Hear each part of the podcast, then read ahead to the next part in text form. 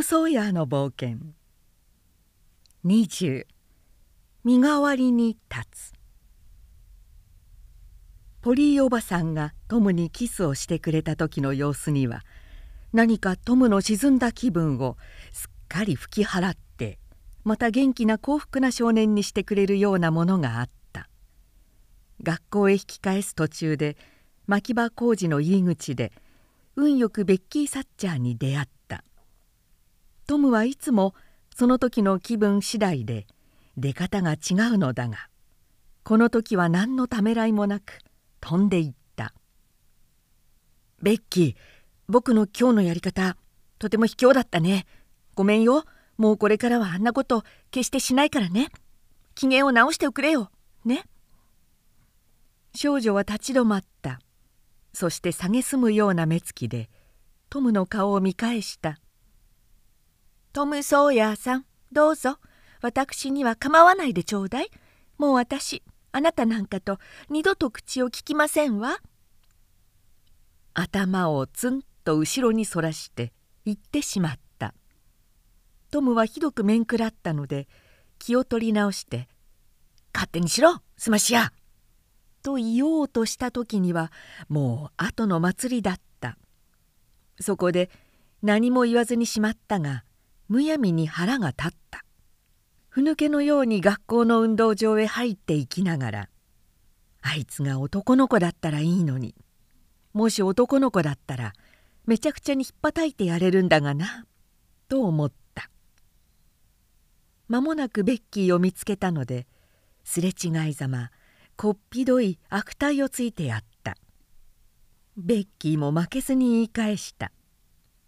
2人は怒りを顔に表し2人の間は全く戦闘状態に入った。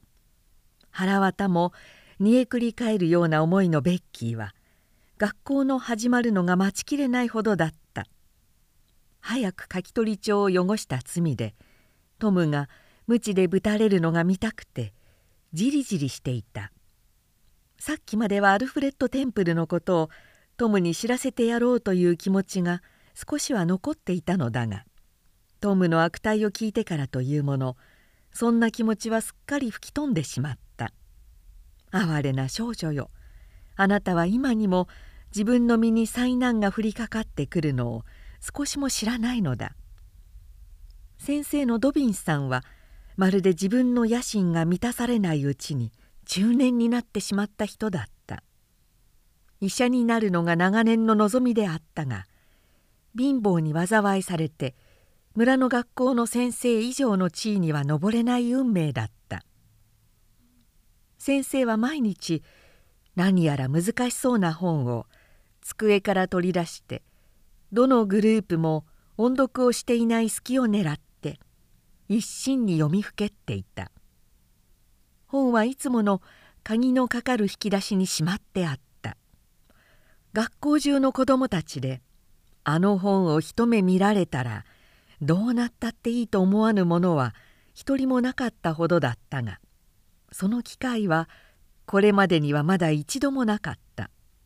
あれは何の本であろうかということについては男の子も女の子もそれぞれ意見を持っていたがどれ一つとして同じような意見はなかった。しかも事実を突き止める方法は全くないと言ってもよかった。さてベッキーが入り口に近いところにある先生の机のそばを通りかかると鍵穴に鍵が刺さったままになっているのに気がついた。これはまたとないチャンスだ。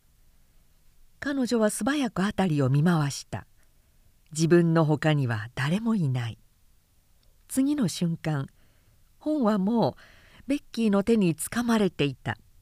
扉には「某教授の解剖学」と記されてあったがベッキーには何のことやらわからなかった。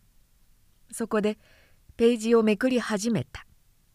とすぐに色づりのきれいな銅板の口絵が現れた。丸裸の人体図だ。その時本の上に影がさした。ともう間もなくつかつかとトム・ソーヤーが戸口から入ってきてその絵を覗こうとした。ベッキーが慌てて本を閉じようとすると運悪くその口絵が真ん中あたりから半分に裂けてしまった。ベッキーは本を引き出しに投げ込み鍵をかけると恥ずかしいのと恐ろしいのとでわーっと泣き出した「トム・ソーヤあなたとても嫌な子ね。こっそりそばへ寄ってきて人の見ているものを覗くなんて。そんなことこっちの知ったこっちゃないや。恥ずかしくないの？トム・ソーヤあなた私のこと言いつけるつもりなんでしょ？私どうしよう。どうしよう。無知でぶたれるわ。私学校でぶたれたことなんかいっぺんもないのに。ベッキーは小さい足をトンと踏み鳴らしていった「したいんならたんと意地悪するといいわ。私だって今にどんなことが始まるか知ってることがあるんだから。待ってて。あんたも自分で見るといいわ。リクらしい。リクらしい。リクらしい。そして彼女はまたわーわー泣きながら教室を飛び出していった。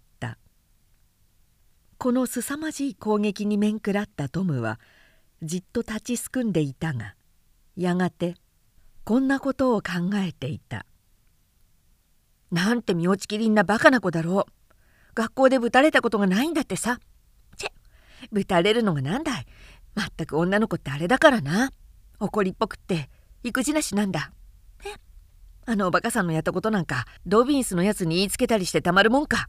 そんなケチなことしなくったって他に敵討ちの仕方はあるんだ。だけどどういうことになるのかな。ドビンスのやつ。誰が本を破ったかって聞くだろう。誰も返事をしない。そしたらあいつのいつもの癖で順々に一人ずつ聞いていくだろう。そして誰も何も言わなくったってちゃんといたずらをした女の子なんか分かっちまうさ。女の子の顔にはちゃんと書いてあるもんな。いつだってそうなんだ。あいつらは骨なしだもの。ベッキーはぶたれるだろう。ふん。ベッキー・サッチャーもどん詰まりに追い込まれるわけだな。逃れっこないもの。トムはちょっと考え込んでからこう付け加えた。まあいいさ。ベッキーだって俺が痛い目に遭うのを見るのが好きらしいからな。自分でもそんな目に遭ってみるのもいいさ。トムは運動場で騒ぎ回っている仲間に入った間もなく先生もやってきて授業が始まった。トムは勉強にあまり身が入らなかった。女の子の方の席にちらっと目をやるたびにベッキーの顔つきがなんだか心配になった。いろいろこれまでのいきさつを考え合わせてみてもベッキーをかわいそうに思う気持ちにはなれなかったがトムが自分の気持ちを持て余していることは事実だったのだ。と言って嬉しくてたまらないなんていう気持ちにはなれなかった。そのうち書き取り帳のいたずらが見つかった。それからしばらくはトムも自分のことで頭がいっぱいになり他のことなどを考えている暇がなかった。ベッキーは一時は自分の災難も忘れてこの事の成り行きに大きな興味を持った。トムが自分の本に自分で陰気をこぼしなどいたしませんと頑張って災難を逃れられないだろうとベッキーは思った。ところがベッキーのこの考えは正しかった。しませんと言えば言うほどトムの立場はますます悪くなってゆくようだった。ベッキーはこれで自分も嬉しくなるだろうと考えた。無理にも嬉しいのだと信じようとした。けれどもベッキーにはその辺のところがどうもはっきりしなかった。そうこうしているうち形勢はだんだん悪い方に向かっていった。そんな時など思い切って立ち上がりアルフレッド・テンプルのことを言いつけてやろうかと思ったがまあまあと胸を押さえてじっとしていた。それは心の奥でこう言ったからだ。きっとトムはあの本を破いたことを言いつけるに違いない。一言も言うのはよそ。助けてやるのはよそ。トムは鞭でぶたれてから自分の席へ戻ってきたが少しもしょげてなどいなかった。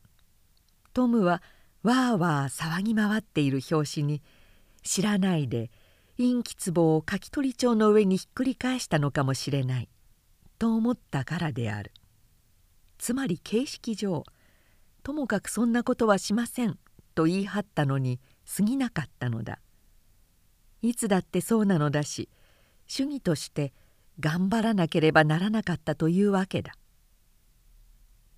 丸1時間も経った頃先生は玉座でこくりこくり船をこぎ始めた。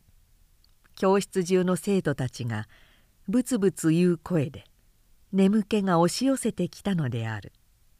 やがてドビンス先生は伸びをしあくびをしたかと思うと次に机の錠を開け本を取ろうとして探った。がしばらくは取ろうか取るまいかとまだ決心がつきかねる様子だった。大抵の子供たちは興味もなさそうに眺めていたが中で2人は先生の様子を熱心に見守っていた。ドビンス先生はぼんやりと本をいじっていたがやがて取り出すとさあ読もうという構えになった。トムはちらとベッキーの方に目をやった。ベッキーは銃口を突きつけられ追い詰められ身体極まったウサギの顔つきそっくりだった。ああその時トムはベッキーと喧嘩をしていることを忘れた。さあ今のうち何とかしなくてはならない。それも一瞬の間にしなければ。があまりとっさのことでトムにはうまい考えが湧かなかった。よしいいことがある。さっと駆け出していってちょろっと先生から本を失敬し戸口から飛び出して消えていってしまったらどうだろうがほんの一瞬決心が鈍った隙にチャンスは去ってしまった。先生が本を開けてしまったのだ。ああさっきのチャンスがもう一度戻ってきたらな。時すでに遅しベッキーはもう助けられないとつぶやいた。次の瞬間先生の目は教室中をじっとにらみつけていた。その視線にいすくめられてみんな目を伏せた。全く無実のものまでもその恐ろしさに震え上がらせるものがあった。銃を数えるくらいの間しーんと静まり返った。先生はますます怒りをかきたてられている様子だったがついに口を切った「この本を破いたのは誰だ?」物音一つしない。針の落ちる音さえ聞き取れたかもしれない。沈黙は続く。先生は犯人を見つけようとして一人一人の顔を覗き込んだ「ベンジャミン・ロジャース君か?」「違います」という答え。また沈黙「ジョセフ・ハーパー君か?」またしません。トムの不安はこの重苦しい調べが進行するにつれますます大きくなっていった。先生は少年たちの列をまじまじと眺めしばらく考えてから今度は女の子の方に向きを変えた「エイミー・ローレンス。あなたか?」頭を振る「グレイシー・ミラー」同じくいいえをする「スーザン・ハーパー。あなたがしたのかね。同じく「いいえ」という返事。次はベッキー・サッチャーだ。トムは頭の先から足の先まで興奮と絶望に駆り立てられて震えていた。レベッカ・サッチャー。トムはベッキーの顔をちらっと見た。恐ろしさに真っ青だった「あなたが破ったのか。いやこちらを見なさい」ベッキーは「ごめんなさい」というように両手を差し上げた「この本を破いたのはあなたか」トムの頭にある考えが稲妻のようにひらめいた。彼はさっと立ち上がって「僕がしたんです!」と叫んだ。教室中の者はとても信じられないほどのこのバカバカしい行いに面食らって目を丸くした。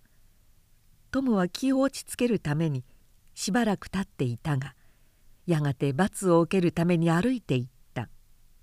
その時トムはベッキーの目に浮かんだ驚きと感謝と尊敬に満ちた輝きを見て百の鞭を受けた。十分償いをしてくれるように思った。自分の英雄的な行いに勇気づけられてこれまでドビンさんがやったどんな罰にも比べられないほどの残酷なお仕置きにも叫び声一つ立てず立派に受けたのである。放課後2時間残っておれというその上の残酷な命令も同じく平気で受けた。釈放される時誰が門の外で退屈な時間を嫌がらずに待っていてくれるかトムは知っていたからである。トムはその晩寝床の中でアルフレッド・テンプルに対する仕返しの計画を立てた。さっきベッキーは恥と後悔とに苛まれながらすでにトムに打ち明けたからだ。